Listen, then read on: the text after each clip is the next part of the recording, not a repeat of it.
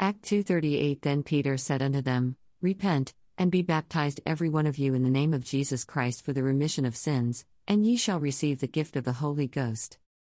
Repentance is important towards salvation.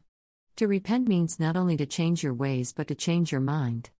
Don't do a 360, do a 180 and go the other way. See your sins and run away from them. Have you do that? Jesus is waiting on the right hand of the Father for you. Did you know that He is praying for you every day?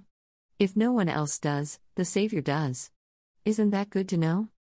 Reverend Esther R. Scott, daughter of the King. Please support my podcast starting at 99 cents per month. Your support will be blessed as well as a blessing. Thank you. https colon slash slash anchor.fm slash revesi slash support.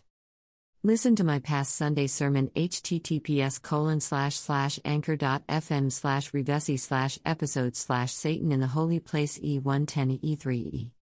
Or watch on YouTube at https colon slash slash youtube.b slash bcw su 0 qkxkw.